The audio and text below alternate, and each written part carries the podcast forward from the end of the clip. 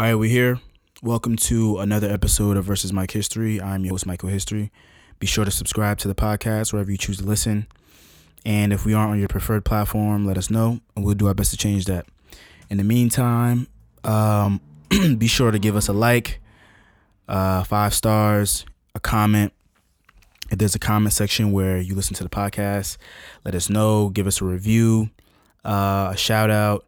Let us know we need to improve on anything like that. Um, I just set up the Patreon page for the podcast. There will be two tiers on there. I'll be providing exclusive content and early releases for content that I plan to put out. Um, if you have the means to support, it would be highly appreciated. So anything like that will be highly appreciated. Um, I just want to get this off my chest before we get started into like everything that's come out. Um, if you're in a house, make sure you're staying productive. Um, make sure you're drinking water, you meditate, you're washing your hands, and you're doing everything to fight this thing, man, because it sucks. But it's the reality of the world that we're living in right now. To the people who are out on the front line, going to work every day, shout out to you. Shout out to you for being brave enough to get out the house and make your money and um, going out there and putting yourself on the line to be susceptible to this virus. And, um, you know, make sure you're staying safe, make sure you're staying healthy, um, do everything you can to, you know, fight this thing. And I just wanted to give a shout out to those people because, you know, it's rough out here and everybody needs words of encouragement right now. Now, let's get to the shits. There has been a plethora of new music that's come out this past weekend, and there's a lot that's happened actually. Um, I wasn't I was gonna wait to record this episode until the middle of the week, how I did the last um, couple of episodes, but I kind of want to get back into the schedule of releasing this in the beginning of the week. So I decided to record today and you'll be hearing this on Monday. So today is Sunday. Um, so the music, the new music that I've heard was the new Drake single, obviously, Toosie Slide. Um, I'm not a big fan of it. I get why he did it, but you know, um, I'm just not a fan. Like, I don't have a TikTok. I, I mean, I see them, but I see them on Twitter. I don't see them on the, you know, the platform because I don't have it and um, you know they're cool, but like like I said, I get why he did it. It's just not for me. Um, it's not a bad song. It's just not. It's not a great song. Like it's it's it's, it's he's doing it for the the streaming on the platform and yada yada yada all the stuff that we don't really care about or need to hear so it is what it is i fuck with the video the video is pretty dope this crib is enormous like I can't even like it's it's outstanding the level of success that you've that you can reach and you know what I mean? Like the, the first of all, the level of success that he's reached to be able to build a house like that from the ground up is outstanding. Um, but yeah, no, the video was cool. Uh, the single, not so much. I mean, I I can stand to hear it, but it's just not it's just not my cup of tea. Frank Ocean released a couple singles. He uh Cayendo and uh, another one. I think it's titled uh let me look it up. Cause I got a list of songs in front of me. Yada yada yada. Oh, Dear April. Um those songs are pretty cool. Um what will I say about those? I mean, they're pretty cool. Uh I I I felt like Frank Ocean is in this weird place where like a lot of his songs are starting to sound similar.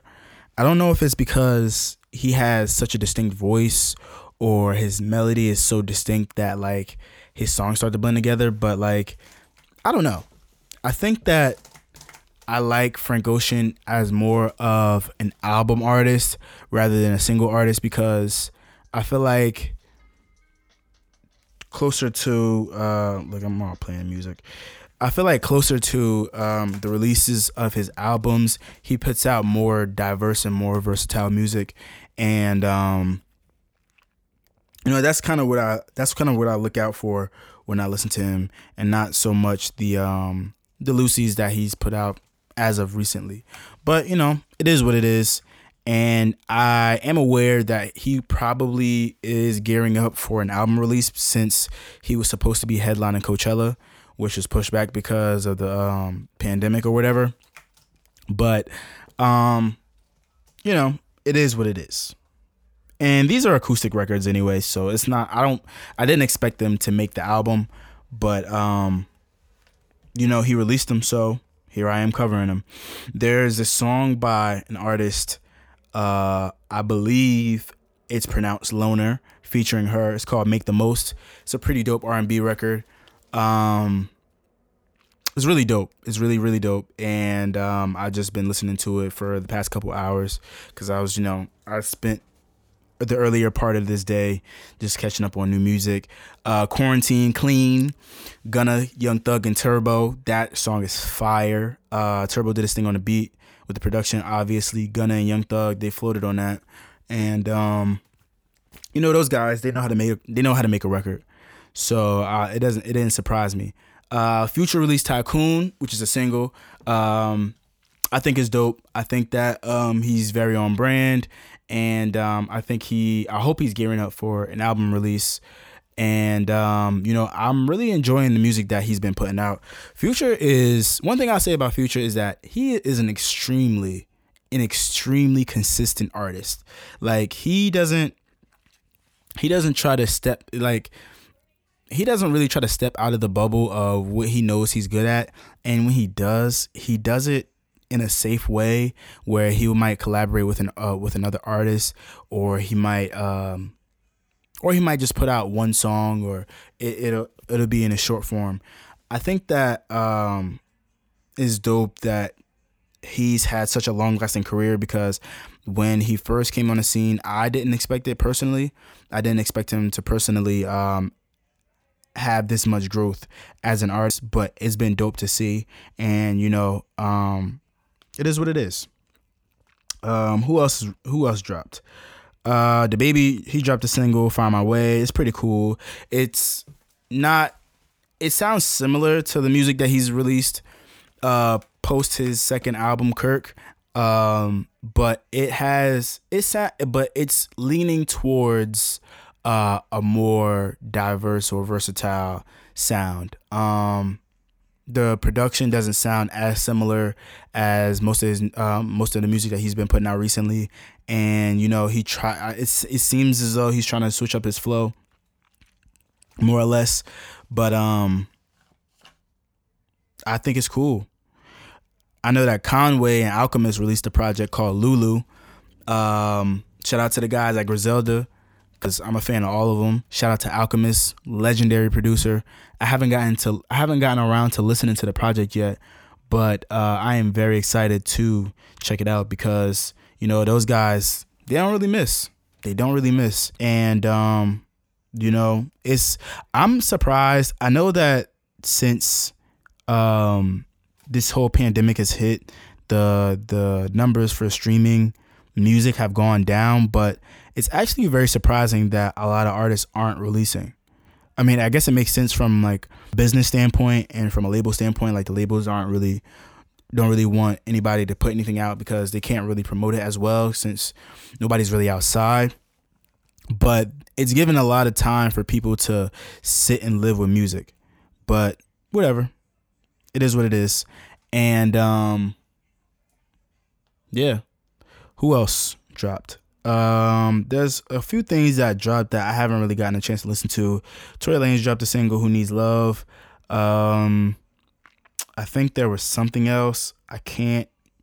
Oh, the Lox dropped a single. I haven't checked that out yet, but I most definitely will. Um, yada, scrolling through, scrolling through. Don't see anybody I know or care to speak on. Oh, Kiana Ledé, she released her album Kiki uh, I haven't gotten around to listening to the entire album, but I have listened to the I live I have listened to a couple songs that have that are featured on the album, and she's a dope new artist. I definitely will say she's a dope new artist, and um, I'll give her her props because you know I I like checking out the new R and B artists because um, even though I was having this conversation with uh, my boys the other day about how um, a lot of R&B is in this weird place where people don't sound the same, but it is very clear to is very clear to me at least where people are being influenced more so now than maybe like five years ago or 10 years ago. And um, that's not necessarily a bad thing, but it's very easy to catch on to. So it can it can easily influence how much you enjoy a new artist or something like that. And plus, like everybody's sampling, we're in a sampling era, or maybe at the tail end of the sampling era. But um, nonetheless, it's very easy to see um, or to recognize where artists are being influenced from these days. Hmm. I think that's it for music. Uh, I'm gonna move on to TV. Am I gonna move on to TV? Nah, I'm gonna I'm gonna touch on um, these Instagram lives battle these Instagram live battles first. So throughout this past week, there have been a couple Instagram live battles. Um, I'll start with Scott Storch and Mannie Fresh first. So Scott Storch and Mannie Fresh did an Instagram live battle set up by Swizz Beatz and Timbaland throughout um, through their brand Verzuz, and um, that was a pretty great battle, if I must say so myself. Um, but I kind of just want to go into a little rant or a deep dive about the results of it and how people responded to it at the end of the day because a lot of people just came from it and straight up said you know scott storch he won that battle. He was smacking Mannie Fresh around, this and that, yada yada yada. And it's just not true. It's just not true. You know, and it shows the lack of knowledge that people have when it comes to like really um really like digesting music and like listening to music and uh understanding the cultural impact of people who have come before, you know, their favorite artist.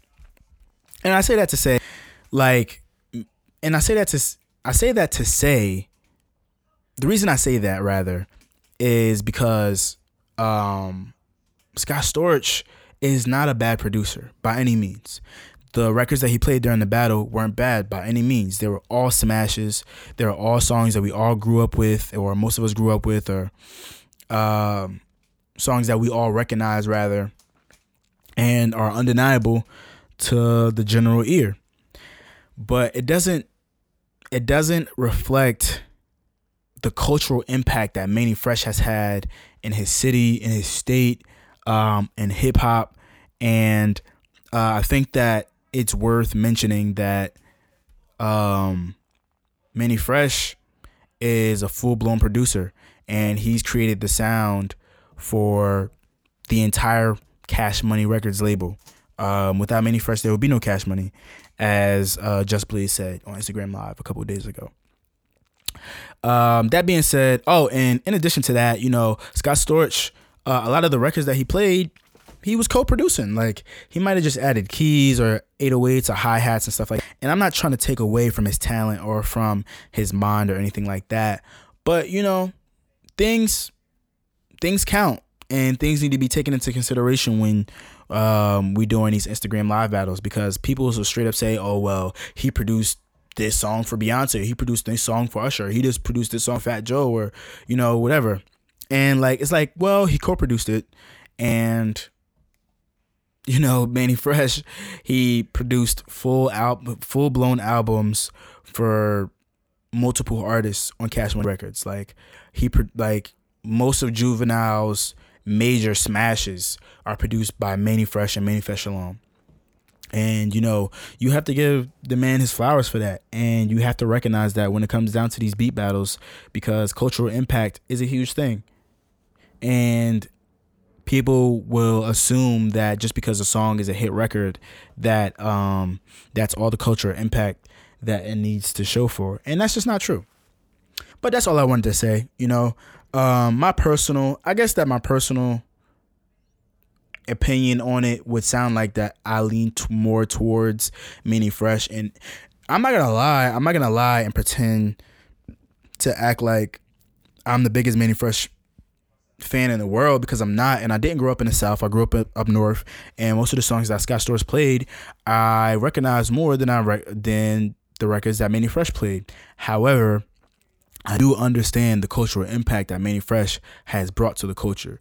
And I don't play it at all. And I don't want it to be overlooked. And it just needs to be said. So, you know, all in all, I think that it was more, uh, I think that the battle was more so leaning towards a draw anyway. There were some moments where Mannie Fresh played like mixes of songs rather than original songs or hits. And I think that kind of gave Scott Storch the leverage that people would say that he won but um, you know, it's neither here or there. It's it's uh, it, it all comes down to opinion, like battle rap, anyway. Um, who else? So last night I was tuned in on Instagram to T Pain and Lil Jon, and man, I must say that was one for the books. That was one for the books. Like these boys went back to back to back to back to back with bangers, straight slaps. Like it was dope. Like, and it was dope to the point that these men they didn't even play all of their hits. They didn't even play some. They they has they have so many hits, so many slaps that they forgot to play certain records, and I think that that is a beautiful testament to how far our culture has become and how talented these two artists are, and to this platform that Swizz and Tim have brought to us in this time of crisis because you know like these two brothers and it was classy man. It was classy and it was organized. And you know like I just it was love. It was it was all love. And it was it was a very dope moment. A lot of people tuned in. I think that the uh, live topped out at about 254,000 people. And you know it was fire. It was it was it was a pretty great moment. And um you know it is what it is. My personal opinion is that um T Pain won. You know, I'm I'm a sucker for the for the you know for the melodies. I'm a melody guy. I'm a keys guy. But Lil Jon is a legend. Lil Jon is a legend. Lil Jon is a legend. Like his production credits go back decades. Uh, he produced songs that I didn't even know he produced, and you know, his cultural impact is you know, I'm tired of saying culture and versatility and diverse and yada yada. So I don't want to stay on this topic of music for too long. I want to get in this TV stuff. But you know, these guys, man, like it's crazy just to to just be in the presence of these like mega stars and to see all of the things that they've produced um, over the course of their careers and the new records that they played at the end of the battle. Lil Jon, the Lil Jon Usher and, and uh, Ludacris record was crazy. I don't understand why they've been sitting on that for two years. The two records that T Pain, the two records that T Pain played. Oh my goodness! The first one that he did by himself, I think it's called Sex Beat. That shit is fire, bro. Like that shit is fire. We need that immediately, immediately. And then the other song he played was uh, featuring Chris Brown. I think that Brown was playing it on his live a couple days ago as well. And we need both of those, man. Like Chris Brown is an undeniable talent.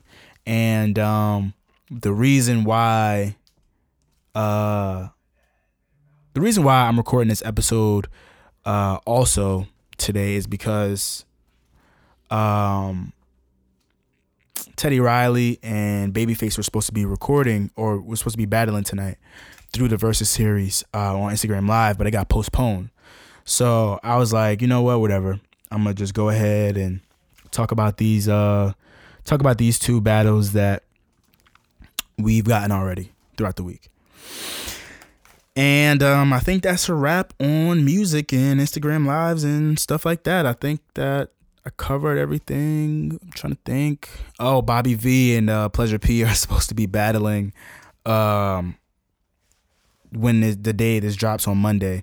Uh, I'm not looking out for that. I'm not gonna lie. Um, respect to Bobby V because you know he he is a dope artist. Respect to Pleasure P. He got hits. They both got hits. I don't want to take away anything from these talented black men, but I'm cool. I'm cool, and that that's where that's where I leave my opinion on that.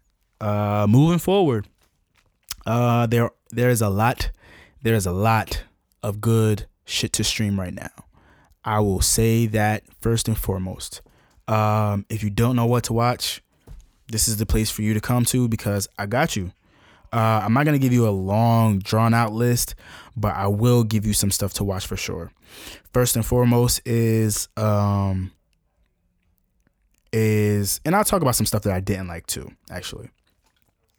Um, first and foremost is how to get away or how to fix a drug scandal on Netflix. Man, when I tell you that we or I live in one of the most corrupt nations in the planet, bro, this shit is crazy. So, How to Fix a Drug Scandal, it's a documentary on Netflix. It's about um, these two women who got caught um, tampering with drug evidence in their respective labs. Now, the thing that's crazy about these this documentary and this story is the fact that these two women were tampering with drug um, with evidence in their respective drug labs in the same state. And they weren't in the same lab. They were in two different labs but there are only two labs in the state. And they didn't get and they basically only got caught because they were being messy. And the state tried to cover it up. So these two women barely got any jail time.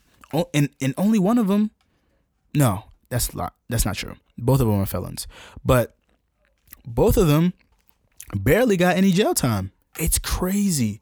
It is insane. Like you have to watch it. Like one of the one of the ladies she was smoking crack in the evidence room like another one she was barely testing the drug evidence that was coming through. Like it's it's, it's nuts. How to fix a drug scandal on netflix. It's a dope watch. I think it's about three or four episodes.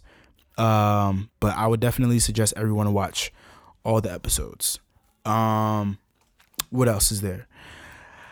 Hmm mm, mm, mm, on hbo the scheme man listen, listen, listen, listen. I am anti NCAA to the core, to the absolute core. And, you know, I'm not too big on the government either. This story is the best of both of those. So there's this young gentleman by the name of Christian Dawkins, um, very ambitious from a small town in Michigan, a very big uh, basketball town in Michigan. And he wanted to be an agent. He grew up playing basketball, wanted to be an agent. He got a nice job. He was, and while he was, he got a nice job early on. He was very young, 21 years old.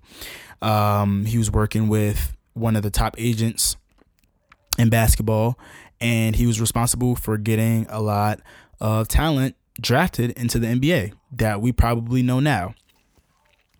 However, this man got involved with a scandal, not even the scandal that the documentary is about. He got into another scandal earlier on in his career, uh, which stopped him from becoming uh, more prominent in the company that he first got hired in. And he wanted he went on to start his uh, to try to start his own agency because very intelligent young man, uh, wise beyond his years. So this guy, these shady guys basically come to him and try to get him to bribe coaches in order to, you know, set him up through a bribery case. And this guy who's been doing this basically his whole life, he knows the in and outs of recruiting uh, young basketball players and setting them on the right path to get into, you know, basically putting them in a position where he can um, get them get them successful and become successful off of them. And he's basically getting set up by the FBI. Like it you can't make it up. Like you you can't make this stuff up. It is insane. Um it has all great elements, gambling, NCAA, FBI, cover-ups, you know, wiretaps. It's it's a great documentary. And um, it's in film form, so it's not it's in film form, so it's a nice single watch and it's a very dope thing. And um, I would implore you guys to go check that out because it's pretty dope. What else we got? Um Oh, I wanted to watch a new film on Netflix because um you know like Netflix has Netflix puts out a lot of content. So one of the things that Netflix had put out was this we called platform.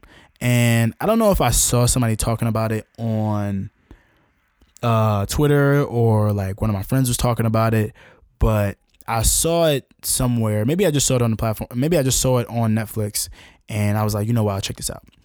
Regardless, I put the movie on, and um, it sucked. It sucked bad. The concept was really dope. The concept is that okay, this man wakes up in a prison and the prison is an unlimited like it's it's it's a, a tower essentially of of um prison cells one on top of the other. And um starting from the top there's this buffet platform of food that everybody has to eat from. So the top platform gets to eat as much as they uh, gets to eat all the food as as it's presented to them. And then one by one it gets passed down to every um to every floor. And you know as it goes down and down and down people have less and less and less to eat. So when you get down to the lower levels um you have less to eat. And you know, there are a lot of different factors in this film that they included, you know, to, I guess, bolster the story or make it more compelling. But all in all, the story just wasn't there, man. It just, it sucked. Like, the ending was trash. And um, I wouldn't suggest it. If, I mean, if you think that it would be something for you and you think that, like, it's a foreign film, also, not to say that foreign films suck, but I just wanted to uh, add that in. It's a foreign film, but it's dubbed, and um, yeah, it's it was it just wasn't great, man. It, it wasn't that great. It wasn't that great at all. Um, what else we got? Um, I can't really think of anything else. Uh, I'm watching Westworld. Westworld coming on tonight, so I don't have any reviews or any updates on that. I think that I'm gonna start doing separate um episodes for my Westworld reviews, um, and then just putting those out early, and just like putting those out for the uh, the Patreon tiers. Uh, what else am I watching? Um, watching Curb. I'm catching up on Curb, and Curb is hilarious. Um, I just want to, everybody to know that HBO is has 500 hours of complimentary um, streaming that they're providing to everyone during the coronavirus to um, you know encourage everybody to stay indoors. They're offering new shows. I mean they're offering old and new series and movies um, like sopranos and succession and things like that the wire and movies like detective pikachu and a couple other things. There's a lot there's a lot to check um to there's a lot to watch. There's a lot of new shows to check out. There's a lot of old shows to check out. And um you know, I'm a big fan of HBO, so I just wanted to let you know that. Um, what else am I watching? Dave. Oh, so I watched. I kind of. I think that um, I don't remember if I said this before. I don't remember if I said this on the last episode or not, but I but I thought that uh, Dave was. I I remember saying that or thinking that Dave is a white version of Atlanta.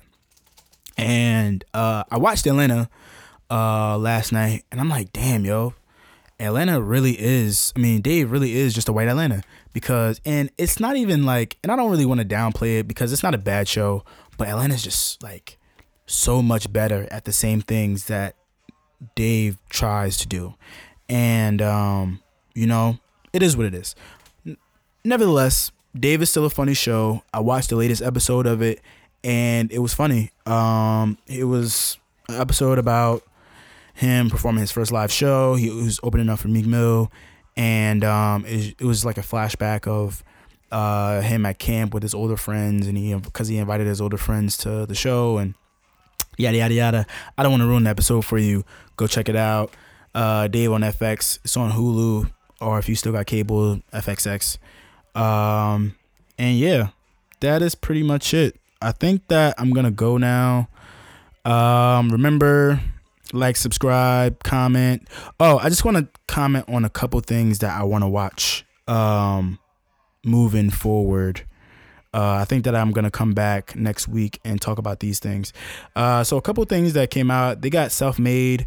Um, a couple things on Netflix is uh, self-made, the Madam C.J. Walker story on um, on Netflix. Uh, Miles Davis documentary that's on here. Um, Uncorked. I still haven't watched that. Uh, I think I want to do Snowpiercer. Snowpiercer has been one of those things that has been uh, suggested to me on Netflix, and they said that you know it was like a 97% match or whatever. And I've heard so many good things about that movie, so I think I'm gonna check that out. Um, and what else? I think that that's pretty much it. Um, yeah, so I'll be seeing you guys next week, and um, yeah, peace.